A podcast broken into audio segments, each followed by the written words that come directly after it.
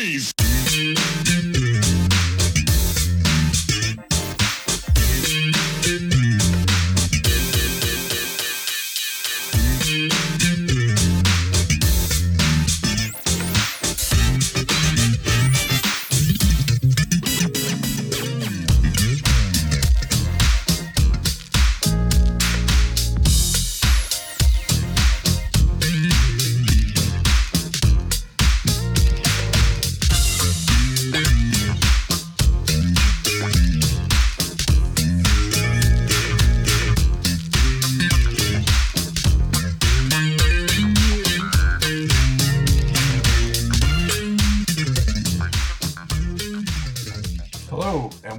To another edition of Truth and Rhythm, brought to you by FunkandStuff.net.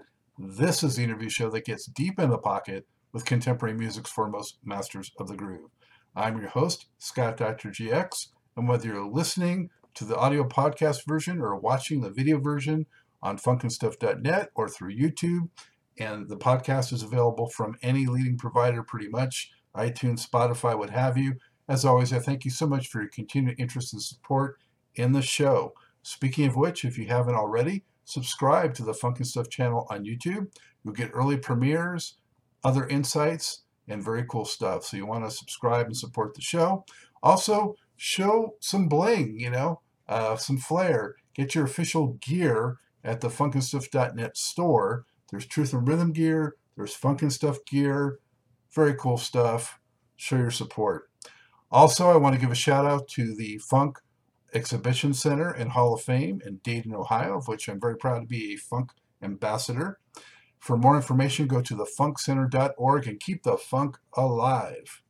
Right now, I'm going to take you to episode uh, featuring Dennis Coffey, the legendary guitar player from Motown and so many other recordings. He's off camera on the phone on this one, but you know, talk about a legend. I hope you enjoy it, and thanks for tuning in. I am thrilled to welcome to the Truth in Rhythm Mothership a funk guitar giant who is a member of Detroit's legendary Funk Brothers, played on some of Motown's most progressive hits, and went on to a decades long solo career that included the off sample gold record classic Scorpio. My guest is Dennis Coffey. Dennis, how are you? I'm good. How are you? I'm well, thank you. Thank you so much for joining the show. Oh, you're welcome. Glad to be here. And where is here today for you? Uh, still Metropolitan Detroit, where it all began, man. Still here, doing it, playing every Tuesday night and doing gigs and sessions and whatever. So I'm still at it. Wow, that's fantastic. Um, you know, believe it or not, I hate telling people this because I've had so many musicians on the show that are from Detroit, but I've still yet to be uh, to to go there. So. Well, if you do, go to the Northern Lights Lounge on Tuesday night. I've been there for 12 years. We're still rocking it out. Nice. So glad to hear that. Well, let's Yeah. jump. Let's uh, jump in, and um, we're going to test your memory banks a little bit, if that's okay. Oh, sure. So, obviously from Detroit. Um, when did you? Uh, when and how did you first get into guitar, Dennis? Uh, you know, uh, I think you know I took a few lessons back when I was I don't know nine or ten or something, and uh, uh, these guys weren't real players; they were teachers, you know. So they had these guitar books, and you were playing Yankee Doodle Dandy and all this kind of stuff that didn't make any sense to me anyway. So I didn't bother with it, and then. Uh, I had a couple of cousins up in the Copper City, Michigan, which is in the Upper Peninsula up there. I used to go up there every summer. Uh, Marilyn and Jim Thompson at the time, and they were playing guitars. And they were playing country and western. I says, "Wow!" So they taught me some songs. You know, on that vacation, I was up there for a couple of weeks, and uh, so I says, "You know, you can really do this." So then I then I really saw that. Uh, it, it was something that uh, it was you know country and western, but it was still music I could relate to. So uh, that got me going. So then when I got back to Detroit, uh, uh, I started uh, you know doing a lot of self-taught stuff. Then I'd find a teacher once in a while to teach me a few things, and uh, and then just went on from there. You know, I got my I did my first record date and got paid for it. Took a solo on it when I was 15. Wow. Did you have any? Uh, did you have any uh, mus- musical, uh, you know, talents in your family? Yeah, um, I had an Aunt Audi that could sit down at 96 and play ragtime music with no mistakes. that must have been fun as a kid. Yeah, yeah. So uh, you know, I watched her, uh, and uh, and then her sister used to play piano and teach piano, and uh, my aunt Martha she used to, uh, and her daughter could play Beethoven's Moonlight Sonata and sight read it when she was 14. So had a lot of music in the family.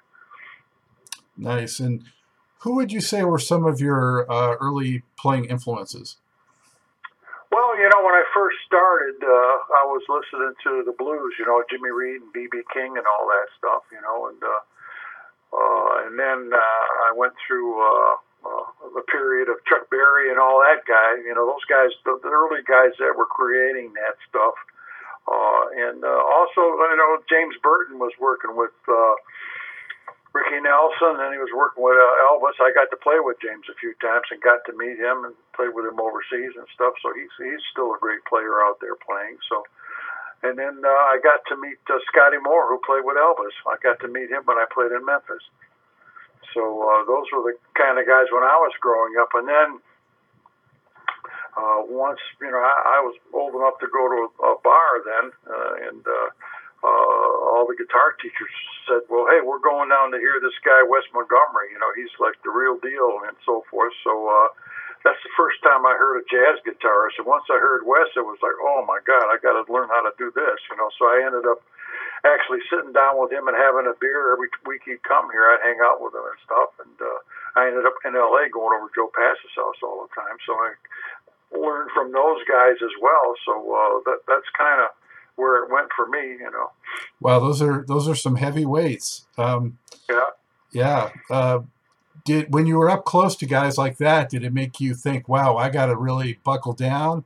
Um, what was it like, you know, being in the presence of like a Joe Pass?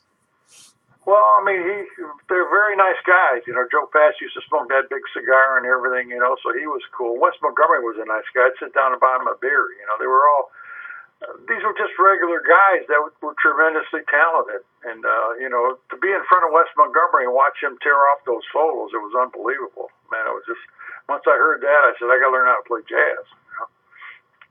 And what was your, uh, you know, instrument of choice in those days? Uh, it was always a guitar. No, but I mean, yeah. what, what, what type of guitar?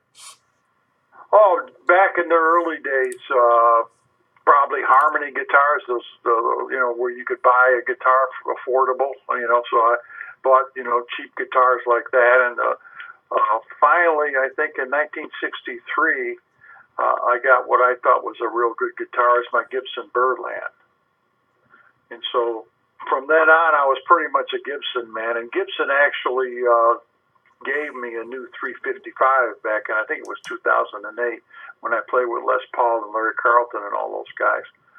So Gibson gave me a brand new 355, which I. So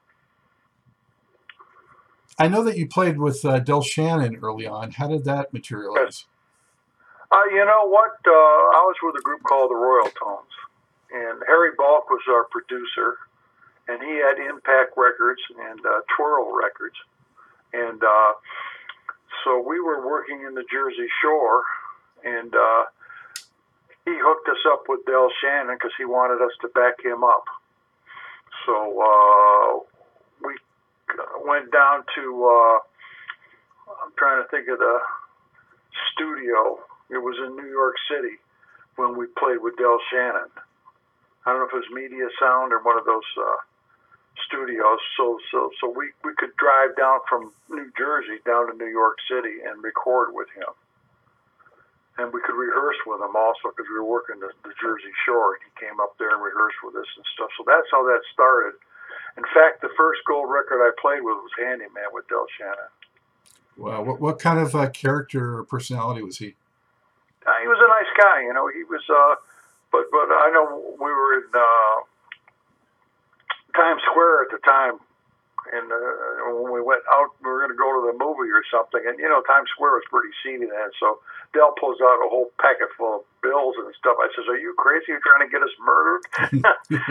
I said, "Don't be waving that money around Times Square." So that was the deal, and then it was funny because. uh he was playing in the Ritz, I think, in New York, this club. And I went into the club because Bob Babbitt, I think, was, uh, I don't know if he was playing with him then. But uh, anyway, so Del didn't even know that I was in the audience. And uh, most of the songs that he did in his show, I had recorded with him. So from there, you know, how did you get exposed to or get into or cultivate, you know, a, a um, ability and interest in funk music? Uh, you know what? Uh, Bob Babbitt and I used to do back in 62, 63, where a lot of Northern Soul records, you know, Open the Door to Your Heart by Darrell Banks and the volumes, all that stuff for Harry Balk and, and different people. And, and uh, Bob and I could both sight sight read really good. Most of the guitar players back in the day could not, and most a lot of the bass players couldn't.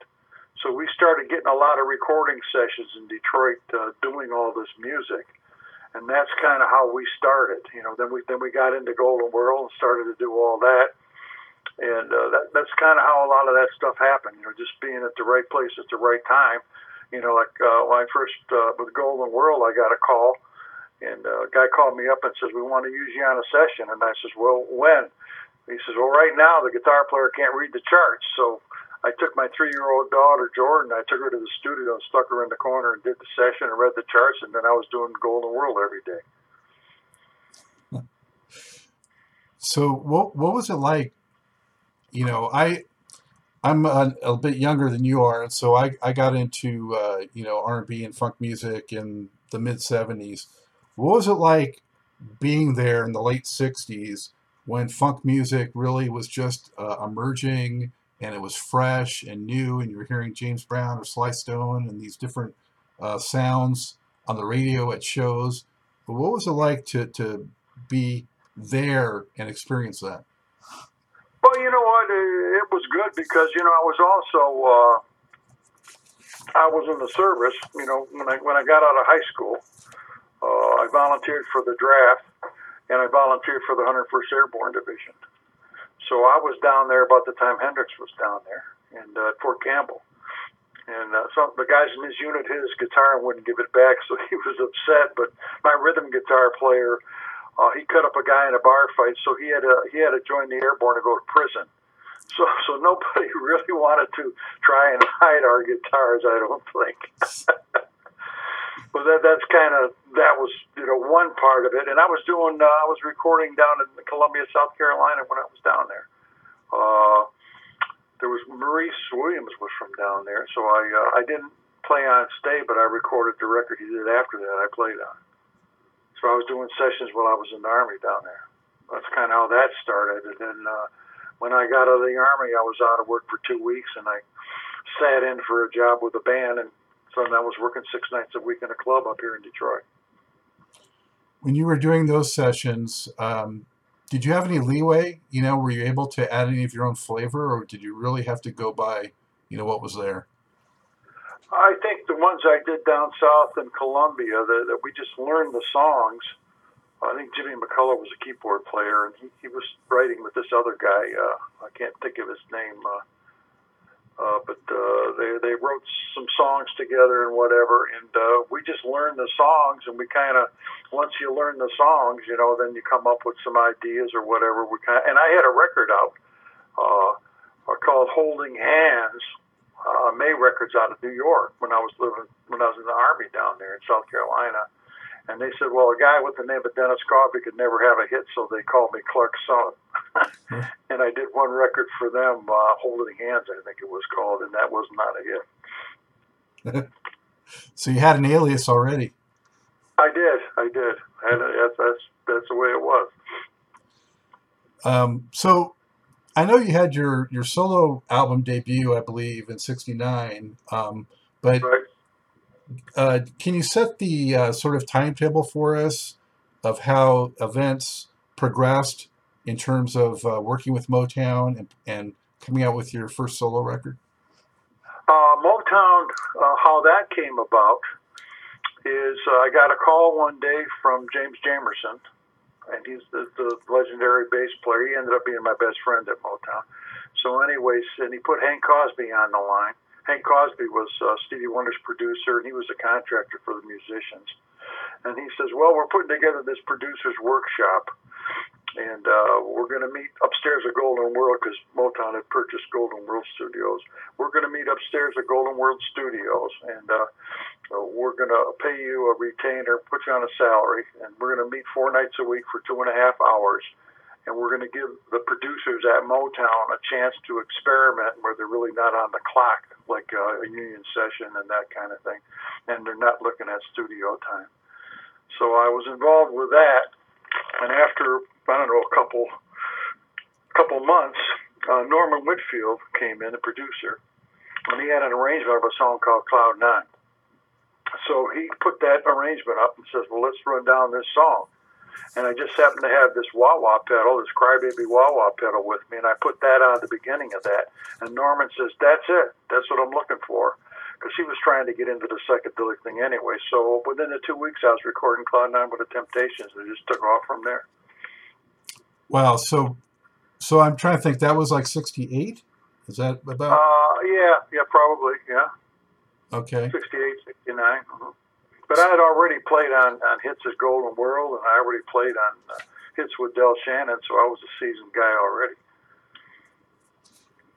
And you played on some of the most amazing Temptations tracks. I mean, that was, you know, quite an evolution for them with Norman Whitfield. Can you tell us a little bit about um, what Norman Whitfield was like in the studio? Norman was a very dynamic producer and he was a street guy. He could go into clubs all the time to hear what was going on. So he was connected with the audience, you know. So that's how he stayed in touch with what was happening, and he saw this psychedelic thing coming up, you know, and he wanted to get into that. And I was the guy that helped him do it because I was doing all the fuzz tone, I was doing the wah wah, I had the echoplex like ball of confusion and all that stuff. But we didn't overdub anything at Motown. We did it right where we did the tracks. So you go in the studio, we usually get one song an hour, and uh, we'd read, read an arrangement we never saw before, and we would play the arrangement correctly because they had good arrangers, so you had to play the chart correctly, and then you could add stuff and everything. And we would do one song an hour with no mistakes and make them hits. That was our job. Wow. So what were you thinking when you heard a track played back like Ball of Confusion? Were you like, wow, this is just amazing? Well, well, uh, we were like, we made our living making uh, the producer and the writers and everybody happy that we were on the sessions with. That was our day to day thing. So if, if we had uh, if we uh, made a record and everything, it's like Still Waters Run Deep. When I played on that for the Four Tops, because the only people that were ever there with us is the producer and arranger. The artists were usually not in the studio. When I heard that, I said, "This thing sounds backwards to me," and it really did. And then it came out was a big hit, so that shows you I didn't know. I mean, producers, that's their job. My just my job was to make them and the writers happy for what I was doing in the studio you know, and, and they control the artists. And sometimes the artists were there, but generally they weren't. Was it a kick though when you would, uh, you know, hear it on the radio all the time? Oh yeah, I remember for one year, I was in three songs in Billboard Top Ten and ten in the Top 100 for a year straight. Because I was also going on to Muscle Shoals recording Wilson Pickett, and then I was recording that night for Holland Dozier and Holland and doing uh, Freda Payne and all those acts. And uh, then I was doing the dramatics, you know, over at uh, United Sound. So we were busy. I was doing 18 sessions a week, three hours each here.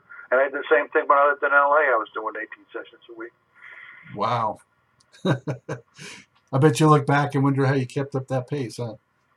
Well, I was working in the clubs at the same time, especially here, you know, so I would, uh, uh, I, I was playing three nights a week with Melvin Davis and Lyman Woodard in the jazz clubs. So I was doing all that plus doing the sessions and everything else during the week and, and just working it all out. So it was fun. It was really fun because it was exciting. We are playing new music all the time.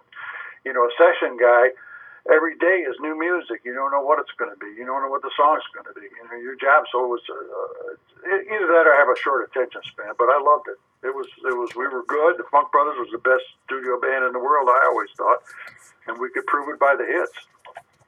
What were some of the other, uh, you know, hit records that folks would know that you played on in Motown?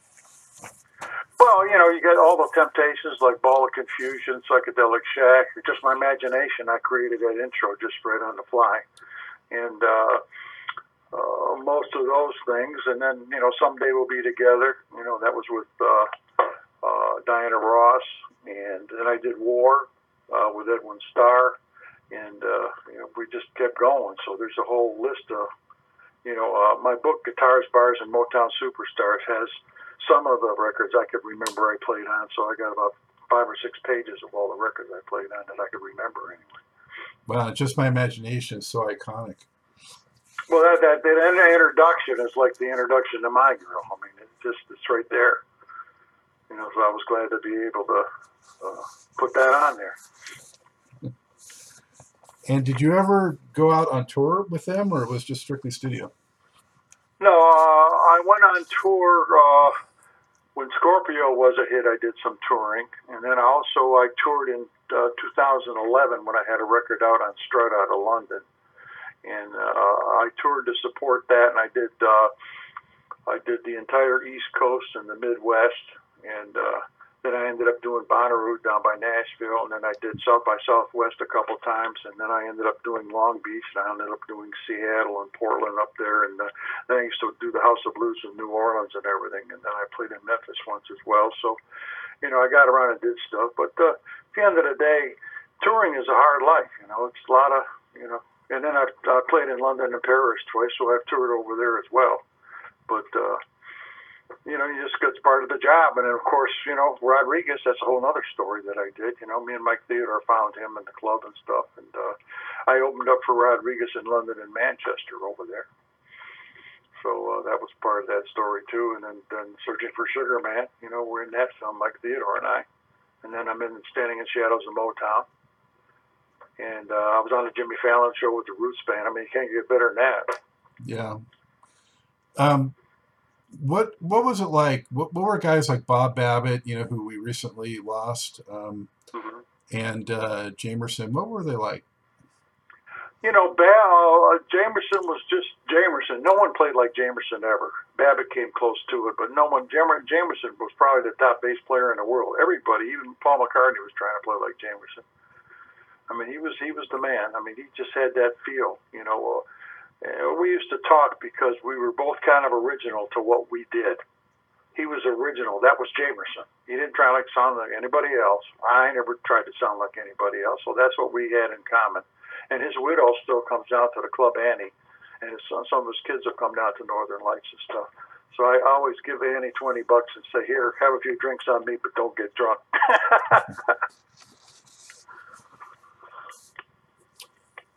I've heard that uh, Norman Whitfield was maybe, you know, kind of listening to Funkadelic um, back in yeah. those days.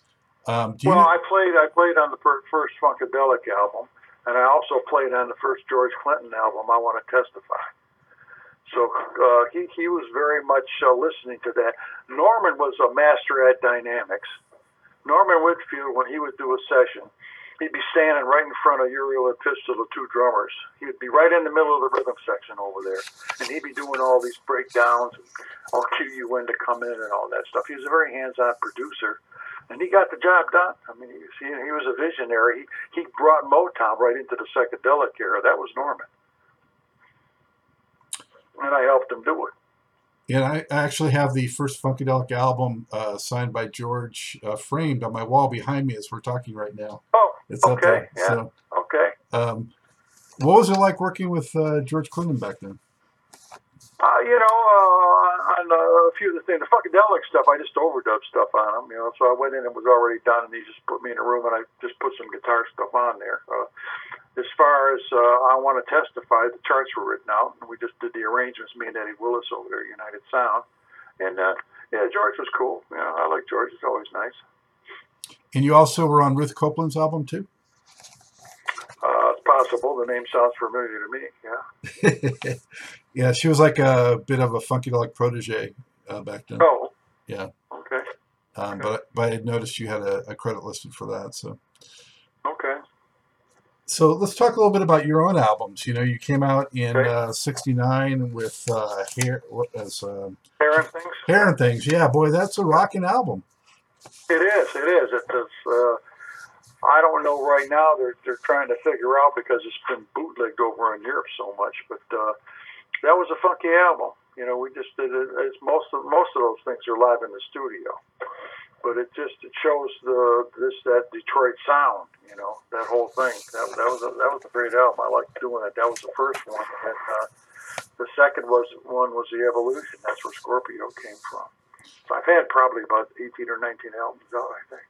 Yeah, I'm looking at the list, uh, Dennis. So, how did you decide from hearing things to sort of uh, funk it up, go a little more towards the funk and a little less towards the hard rock? Um, what what directed you that way? Well, hearing things was not a big hit, you know. So what I did is I was sitting in my basement at the time, and uh, I had a sound on sound tape recorder, a Sony, when they just came out. And uh, Mike Theodore and I were writing horns and strings and doing all this stuff for different artists we were producing, and, and we were hired to do uh, different things like that. And uh, I thought to myself, uh, what if I write these songs, and because I can do sound on sound, I'm going to make it like a guitar band. So I wrote the 10 songs and I overdubbed these other uh, guitar band concept and I played that for Mike Theodore and said, I want to do this. And he said, I think it's a great idea. And he got Clarence Avant involved to sign me a deal. And we went in the studio and, uh, and we started cutting that album, the Evolution album. And at the same time now, Hank Crosby comes over because I had a demo of uh, It's Your Thing. Uh, it was like a finished master demo, you know. And I, I gave a copy to Hank Crosby at Motown, and I gave a, and uh, Mike Theodore sent a copy to Clarence Avant. And Clarence gave us a deal, and we're ready to go, you know. And uh, I'm already in the studio, and uh, Hank Crosby comes up to me and says, "Berry loves that song. He wants to sign into a contract." I says, "Well, you're too late. I'm already signed." That's kind of how that came about. And, and how did you come up with uh, Scorpio in particular? Uh, you know, the way I write is uh, I, I just sit in my basement and come up with guitar chords and stuff, and I just put it together that way, and that's how the and the songs just kind of almost write themselves. Sometime, I mean, they just show up. You know, I start playing some chord patterns, and they lead to other chord patterns, and before you know it, I got a song. I mean, that's just the way I write. And then I'll lay down the tracks on a little recorder and stuff, and then I'll add a couple things to them, and I'll have a song. That's kind of how we did it. And then I wrote the charts out uh, on on the albums. I wrote the charts off for because it was all guitar band stuff anyway. So I wrote the charts off for that too. And then Theodore and myself went in the studio and we recorded. I remember doing the rhythm guitar track while we were doing the session. And then the breakdown on Scorpio, I just uh, just did a breakdown like a la Norman Whitfield, bam, and Babbitt created that amazing solo. It was, it was it's just how, how we rolled back then. Did, did you require many takes, or I mean, how many takes did it take? Uh, you know what? We were usually doing a song an hour, however long that took, takes wise. You know, we never counted the takes. Uh, Scorpio, maybe it took a little longer because we had that long. It was a long cut, and we had the breakdown. But uh, we didn't do the breakdown. We just did it. I mean, we did it in the studio. The breakdown was in there, and uh, Bongo Eddie and Jack Ashford were talking in the background and all that stuff. And then uh, uh, it was done. We went on to the next song, and then I remember in New York, we're mixing it at RCA Victor Studios in New York. Me and Mike, and Mike heard all those guys talking in the background. He said, "Well, let's leave, let's leave that in there." So we left it in there, and that's how Scorpio was done. So, what was your reaction when it took off like it did? You know, it was out there for a year and didn't do anything. So uh, I said, "Well, I'm a." I did another album. Uh, I think it was. Uh, uh, right after that, I can't think of the name of the album, but I had horns and strings on there. So uh, then I got a call from Ron Mosley. He was the uh, promo guy for Sussex in New York. And he says, Stop whatever you're doing on this other album. And he says, Scorpio's just taken off. And he says, So we're going to go out and I'm going to resurface Scorpio because it took off in a dance club. So he says, I'm going to go after it now. We think we got a hit here.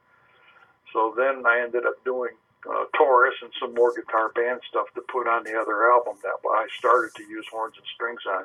So I wrote those songs to match the Scorpio stuff. That certainly had the feel, you know, and the tension of like a, um, you know action movie uh, theme. Mhm. You know Well, then I did Black Belt Jones. That ties right into that kind of deal. exactly. So did that influence them in in signing up for that? Uh, Clarence got me that because he knew some people at Warner Brothers, and I told Clarence that uh, I wanted to do something with the movie. So I wrote the main theme and the love thing for Black Belt Jones, and I put that counterpoint thing in the middle with all those voices going crazy.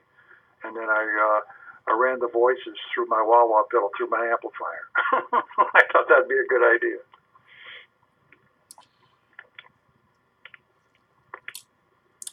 Did you feel pressure, or did the labels pressure you at all to sort of come up with a Scorpio Part Two? No, uh, yeah, we Mike and I just did what we did, and uh, it always turned out fine. You know, as producers, that's what we did. We were given a budget, we were given a timeline, and we had to turn out. Uh, you know, we, you know, we had Jim Gold in the gallery. We were doing them. We had uh, eventually we were doing Rodriguez, and then we had myself, and uh, that's what we did. We went in the studio, and uh, that was our job. you know, so that's how we worked it. And I'm looking down this list of impressive credits, and I know there's not even nearly all of them here, and, and people should get your book um, that we'll mention again uh, before we part um, to see everything. But um, I see that you worked with Valerie Simpson, uh, according to this, and also Yes. um, later on uh, Marvin Gaye's "I Want You," which was a great mid '70s album. Yeah. Do you have any particular memories? Did you get to work with them, or were you just in the studio on your own? Uh, Valerie and Simpson used to produce stuff at Motown. They probably had the most complex charts of anybody over there. They were excellent. Uh, I Want You album, Marvin was smoking a joint the whole time. we're doing the album. Marvin was Marvin. I mean, what are you going to say about that? You know, now the stuff's legal anyways, but Marvin was just very laid back. What a, what a nice guy. Very, very nice guy. Uh, also, uh, Quincy Jones's Body Heat, and um, Yeah. played with Ringo. Yeah, I did. Yeah, yeah. The uh, Good Night Vienna album, I played on that stuff, and uh, with um, uh, Quincy Jones, you know, uh, he was the one that uh, Clarence Avant played Scorpio before it came out to Quincy Jones in that album, and Quincy Jones says that would be the hit right away. He knew it, Wow. so I, I did that with him. So you know that that's what we did out there, and. Uh, uh, the West Coast was different because the Funk Brothers weren't really out there. So, but it was still a, a good experience. You know, I was I was working with Tom Jones and everybody else out there. So, uh, and Ringo was very cool. I had just taken a hunting expedition up in Northern California, and uh, I got a call. I don't know how they tracked me down, but he wanted me to uh, do some more overdubs for him. So I come back from my hunting trip, and uh, so Ringo and me are sitting there waiting for Richard Perry, and he's an hour late. So Ringo got to hear about my hunting trip. It was very cool. He's a very nice guy. Ringo's very cool. I've only heard good things about him. Yeah, yeah. Um, also, the Dramatics, of course. I don't think you can uh, work in Detroit and not do something with the Dramatics, right? Yeah, well, I did that thing in the rain, you know, that Echoplex thing with that. And then I put this other device on, what you see is what you get for them. They were big hits for them. Um, Johnny Mathis, uh, sort of the other end of the spectrum. Yeah, that was a kind of a commercial we did, and uh, he wasn't there when we did the track, so I didn't get a chance to meet him. But it's just, you just, you know, when you're doing sessions, so many of them, you know. Uh, I remember when we when we uh, did a uh, uh, album with Tom Jones, he was sitting in the corner the whole time. He didn't say much, but you know, we did stuff for him. Also, Undisputed Truth over at Motown, right? Yeah, yeah, yeah. We did. Uh, I did uh, Smiling Faces. That's me doing that guitar solo on there. I made that up during the session. I had uh, Joe Harris was on the show. Um, very Yeah, enjoyable. Yeah. yeah. Yeah. He's a nice guy. Very nice guy. I've seen him every so often. Later on, you know, I've seen him at a club or some event or something. So, out of the rest of your records, you, you ended up signing with Westbound in the mid 70s and doing some records there. Right. Was the seed planted there from when you worked on that first Funkadelic record, or nothing to do with that? I don't think it had anything to do with that. What had happened was is that uh, we were under uh, salary with Clarence Avant, and he was having some problems with the label, and so we were out in L.A. and I wanted to come back to Detroit. So Clarence was nice enough to let us out of the contract, and Armen Boladian was nice enough to sign us to a contract as producers for Westbound. So when we came back to Detroit, we had a job. I mean, it didn't last that long, but at least we had something. And I mean, chart chart wise, I'm guessing sales wise, uh, Finger Licking Good was a bit of a comeback, right? Yeah, yeah, yeah. Um, with its, uh, was that a controversial cover at the time? Very much so, but I didn't do it. I didn't design that cover, so it wasn't my fault. They pulled it out. They, they wouldn't even put it in some record stores, but that was not my. Uh, I didn't do that. You don't see my cover designed by me. I learned uh, quite a few years ago. Don't mess with the art director's job and try and do a cover, or it'll just delay your album for about a year. So I stayed out of their business. Yeah, but it probably helped sell some more fried chicken anyway. Yeah, hopefully. Too bad they didn't get Kentucky Fried involved. We've made some money. you also uh, were on CJ and Company. Yeah, Mike Theodore and I found them. We did Devil's Gun. And, uh, uh, they were a good group. I mean, that was the number one disco record in the country.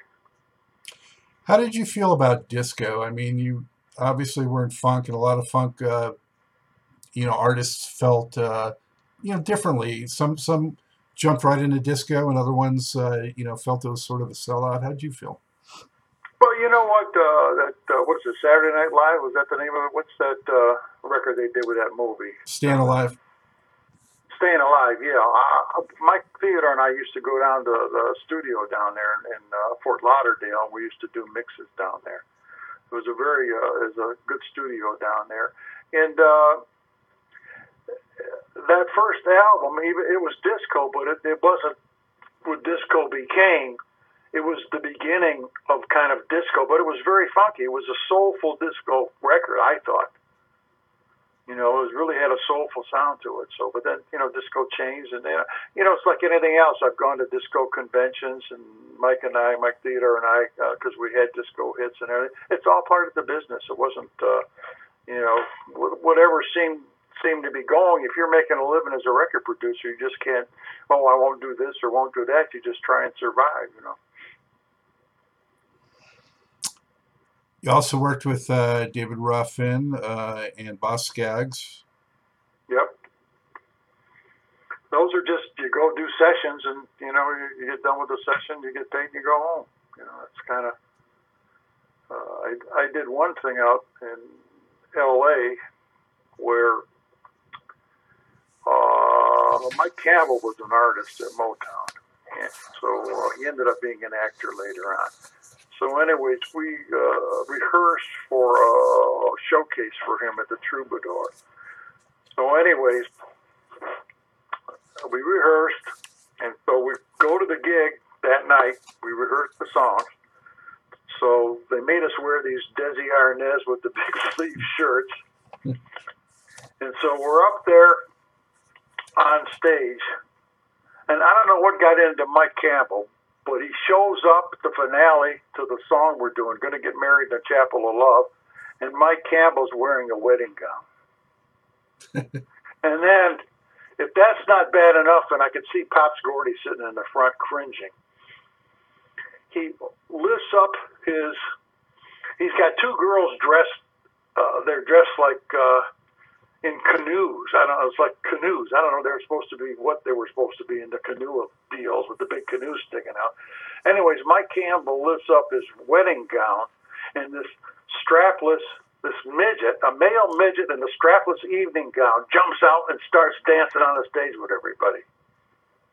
I said, "Man, that's about a three martini night there." Wow. What what what year was that? That was uh, probably 74, 75 maybe. Wow. That that sounds like a George Clinton kind of thing. I I'm later on I know they had a uh, uh, guitar player that would wear a wedding dress. Yeah, George Clinton did that. Well, that was uh, that's what uh, Michael uh, uh, did. That that was that was the thing that he did with the wedding gown, Mike Campbell. you know, I've heard that uh, Berry Gordy wasn't exactly uh, embracing of funk, and that he didn't like the term and so forth. Did you get any sense of him having sort of a disdain or dislike for the genre or for anything related to it? Uh, I think Norman Whitfield was the one that, that put that together, and uh, I only saw Berry Gordy in the studio twice when I all the time I was at Mo West and Motown here, and I saw him twice with Diana Ross in the studio. That's the only time I ever saw him in there. Did Did you sense though that uh, Whitfield had to battle for any of the uh, you know music he was trying to get through the Motown machine? Ah, possible. But you know, once he did Cloud Nine, and that was the first Grammy that Motown got, I don't think there was a problem after that. And you were the first white artist, I understand, to appear on Soul Train. Absolutely, uh, that cut's still out there. I think they finally found it because I think it was on that uh, the Black Godfather. I think uh, Clarence Avant found that and showed a cut of that. What was that experience like? Well, well, usually they, a lot of people were doing uh, lip syncs to records. I brought my whole band in there, and when the kids found out I was going to be on that, they packed that place. You couldn't move in there. The kids were going crazy. So it was really, I had a lot of fun with that. I really enjoyed it. Did you just do the one track or two show or two songs? I just did Scorpio. You know, that was the that was the track, and then I did American Bandstand while I was out there, but that was a pantomime thing. And I was Mike Douglas show in New York, and that was just uh, uh, I think I played my guitar to a to a track that we brought out there or something with that thing. So of course, Scorpio went on to be, you know, certainly one of the most sampled recordings by uh, hip hop and rappers. Um, I think it's about 110 times so far. That's just incredible. How, when did you first become aware that someone had done that, and and how did you feel about it? Uh, the first group that did it was Public Enemy, and I was in a studio mixing another album, and I said, "Well, what are the, what are the new people doing? You know, what what uh, what's the new records like? You know?" And so I was at uh, Studio A with Eric Morgeson, and he's playing me this thing by Public Enemy, and here I I hear getting it on my track they're, that they're rapping to. I said, "I don't remember getting paid for that." And the guys at Public Enemy told me later, "Well, we didn't have any money to pay you guys, so we sampled it." So I told Clarence Avant, I says, you know, we're getting sampled here. So at that time, Clarence Avant was the chairman of the board of Motown, and he was in New York. He says, well, we're not going to run around suing everybody. He says, I'll talk to these label presidents, and we'll work out a way where you get some money. So I started getting part, part writing on all the songs that were using my samples. Well, that's a good thing. yeah, yeah. I'm sure I didn't get all of it, but I didn't have to sue anybody, and uh, so uh, that's how it worked. So I did get some money, so that was all right. I know though in '82, some years before uh, Public Enemy, uh, Grandmaster Flash did a track called Scorpio. I thought that uh-huh. used the music too. Well, they probably did, but they they were probably paying you know for the sample. I would imagine. You know, I know uh, Young MC did it, and then LL Cool J did it too. They used part of Scorpios in their stuff. Did you ever get any direct feedback from any of those guys? Um, you know, what appealed to them about it so much that they, they incorporate into their own works? Uh, I did talk to Public Enemy briefly, but not not really about that.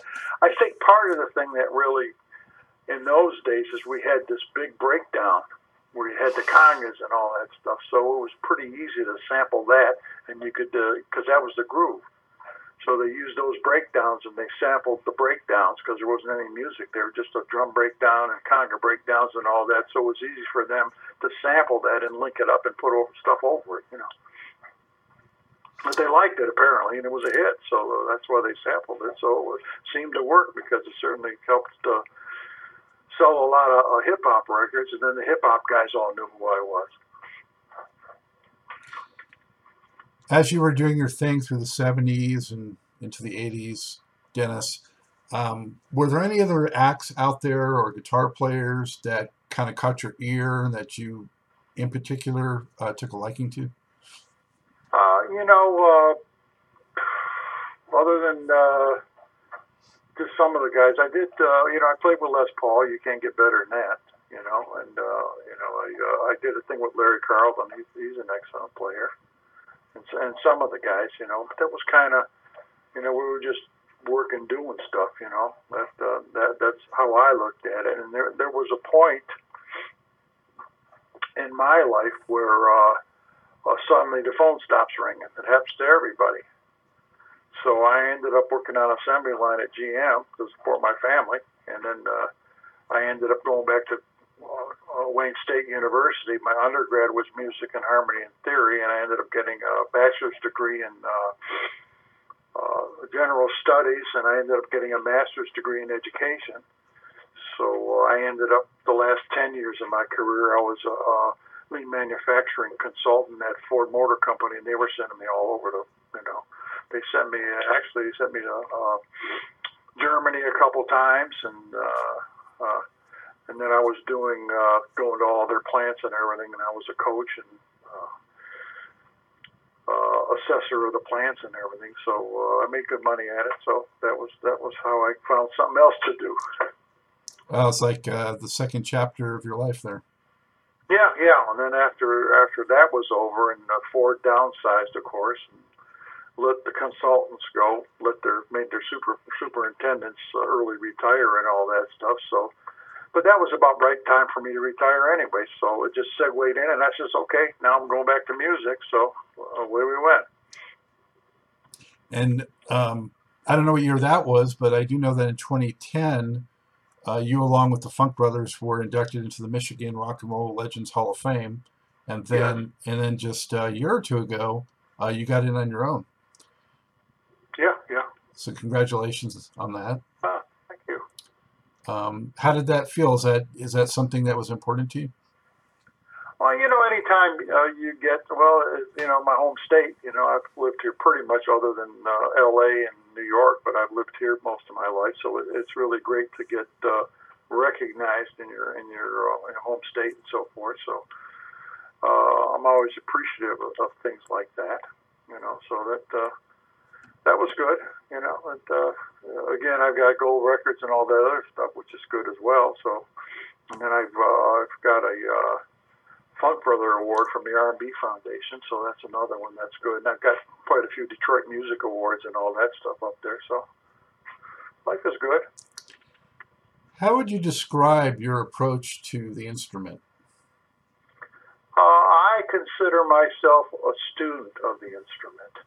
I mean, a guitar is, is a people's instrument because because you can take a guitar and throw it, not throw it, you to but you can take a guitar to the beach, you can take the guitar to the party, you can do whatever because it's one of those instruments you can do that with.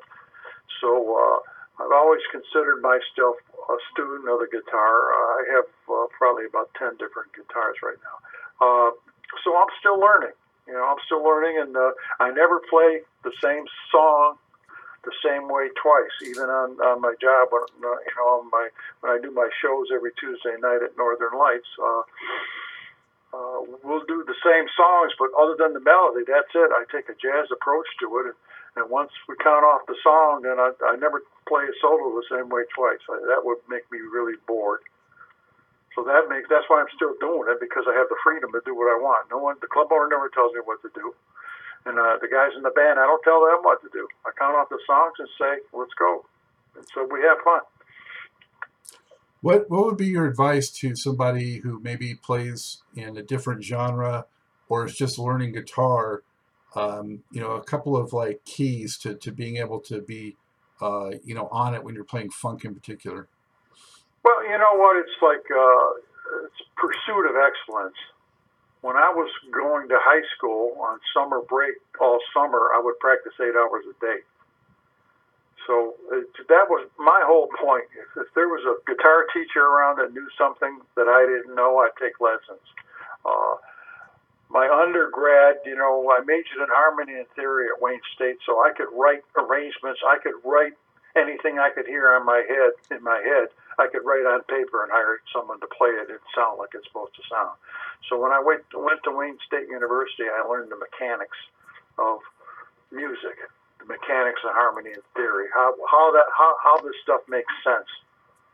And so that that was a big uh, a big thing for me, you know, to be able to communicate musically with others and, and how do you write arrangements and do all that stuff. That was uh, that was very important.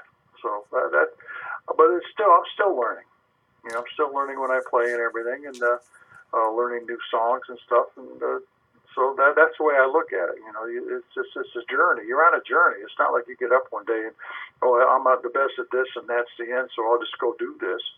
And some people go out and do their shows just like the records, and they make a living doing it. I couldn't do that. It drives me crazy. Every time we do Scorpio, it's different, but it's fun. What would you say is your own personal favorite genre? Would it be jazz? Right now, I'm more into probably the contemporary jazz. It's not. I can play traditional. In fact, the the album I just had out on Mac uh, on Detroit Music Factory uh, is uh, more of a traditional jazz album. So, uh, but uh, right now, I'm leaning more towards the uh, contemporary jazz. Yeah, I, I, took a listen to that, Dennis. Very nice. Down by the River came out yeah. just last year. Yeah, yeah. So, and, and you know, and I, I managed to get an album out for about three years in a row because I had that album on uh, Resonance, and then I had a couple of albums out on uh, this other label, uh, Omnivore. So, still out there.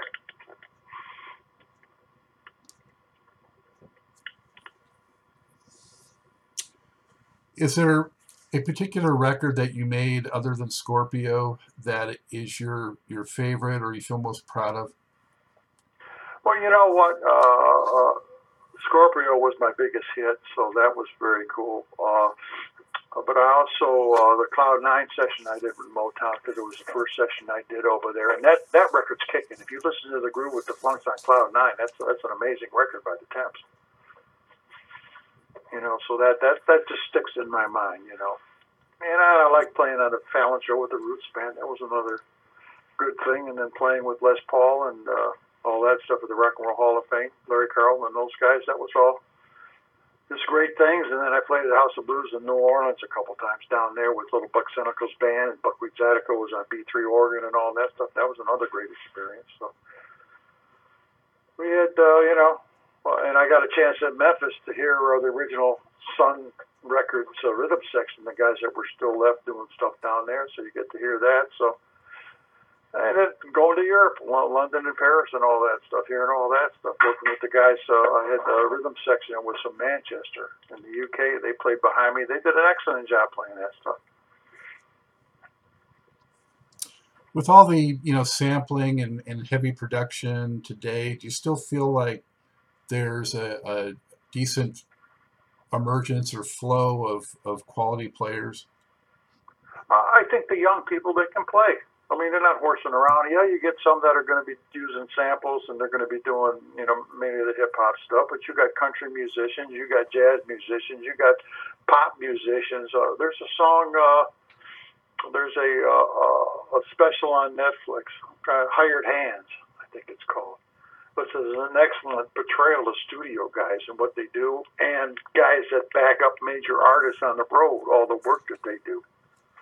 I mean, that, that that's a whole scenario, and uh, yeah, the young people can play. I mean, they're not. Uh, it's just part of the DNA, I think, maybe in America, maybe in other countries as well. I mean, the young folks, you know, this in Detroit especially, you got young musicians that are great musicians. They're coming out of the woodwork in Detroit all over the place. It's still the same way when Motown started here. And Berry Gordy told me himself he started Motown in Detroit because of the talent that was here, and he was right on with that. And he was a visionary. Look what he did with Motown.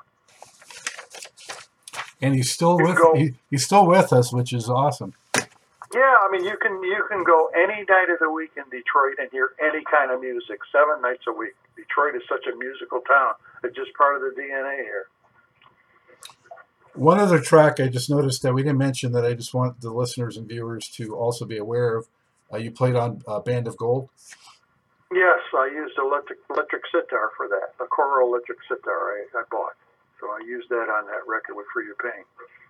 Wow, wow! Such classic, classic recordings, uh, Dennis. It's been an honor to uh, talk to you about it. Well, I'm glad someone's still interested, so I'm always blabbing. Why not? I, I talk at the Motown Museum sometime too. So I donated one of my guitars to the Motown Museum. So when you go into Motown museums, you'll, you'll see my guitar sitting there. I put it where it was when I played on it, and I put the wah wah pedal and plugged it all up like it used to be. So and they'll send people down on Tuesday night right from the museum tour. They'll send them down to hear me play live. So it all kind of works together. Wow, that's fantastic. And again, that book that you mentioned uh, came out in 2004, but still available Guitars, Bars, and Motown Superstars. Yeah, on uh, University of Michigan Press is the publisher. And um, and the album is Down by the River. And uh, where's the best place for people to keep up with you and you know maybe uh, pick up a record like that? Well, uh, they can go on my uh, my website is Dennis Coffey, uh, S-I-T-E dot com. And they can see stuff on there, and I have a, a you know, they can hear some of my records on there, but they, there's a bunch of stuff on that website. Outstanding. You know, I um, enjoyed seeing, I got to see Les Paul play the Iridium, you know, in his latter years. And uh, yeah, I played, uh, when, when Les, uh, I played with him when he was still alive at the Iridium. I sat in with him. But then, after he passed away, Gibson Guitar had me play with his trio on his birthday in Waukesha, where he was born. So I ended up taking his place with his trio for some gigs for Gibson, which is very nice. Oh, fantastic. Well, uh, Dennis, you know, keep me informed uh, if if you uh, put something else out, and I hope I get a chance to uh, catch you perform someday as well. Okay, well, we're here. We're here doing it. Anytime you get in town, you know, give me a jingle or whatever, and let me know. Very good. Thank you so much for uh, doing Truth and Rhythm. Okay, thank you. All right, take care now. All right, you too. Bye. Bye bye. Hey, back at Truth and Rhythm headquarters. Thank you for joining us on another magical ride with Truth and Rhythm. Whether you're watching or listening, as always, thank you so much for your continued interest and support. Be sure to subscribe. Go to YouTube, go to the Funk and Stuff channel. That's where Truth and Rhythm lives and breathes and thrives. Also, goodies here like TIR Quick Takes. And if you subscribe, you know what? You get the show before anyone else. It's free. If you love jazz, funk, R&B, soul, you can't miss it. Pass it along. Tell a friend. Tell family. This audience is growing, and it is a beautiful thing, all coming together for the love of this great music. Also, if you can throw us a buck or two, we could use the support financially, keeping the lights on, keeping the servers going, all these expenses. If you can help support the program. Whatever you can give, much appreciated. Go to the funkandstuff.net website. And on the right hand side of every page, you just click and you can donate through PayPal, credit card, whatever. Very easy to do and so much appreciated. And if you do a sizable donation, I will mention you on the program. Also, drop me a line. Email me at scottg at funkandstuff.net. Let me know who else you'd like to see on the show, what you enjoy about the music. Let's just kibitz and uh, talk about stuff, you know, talk music. You'll find that I respond very quickly, and I much enjoy the uh, rapport and the camaraderie and the interaction. Always remember, this is your show, The True Music Lover. So for now, that's all the time we have for this one. It's a wrap. As always, Scott Dr. GX Goldfine saying, keep on vibrating to the rhythm of the one. Hit me, yeah!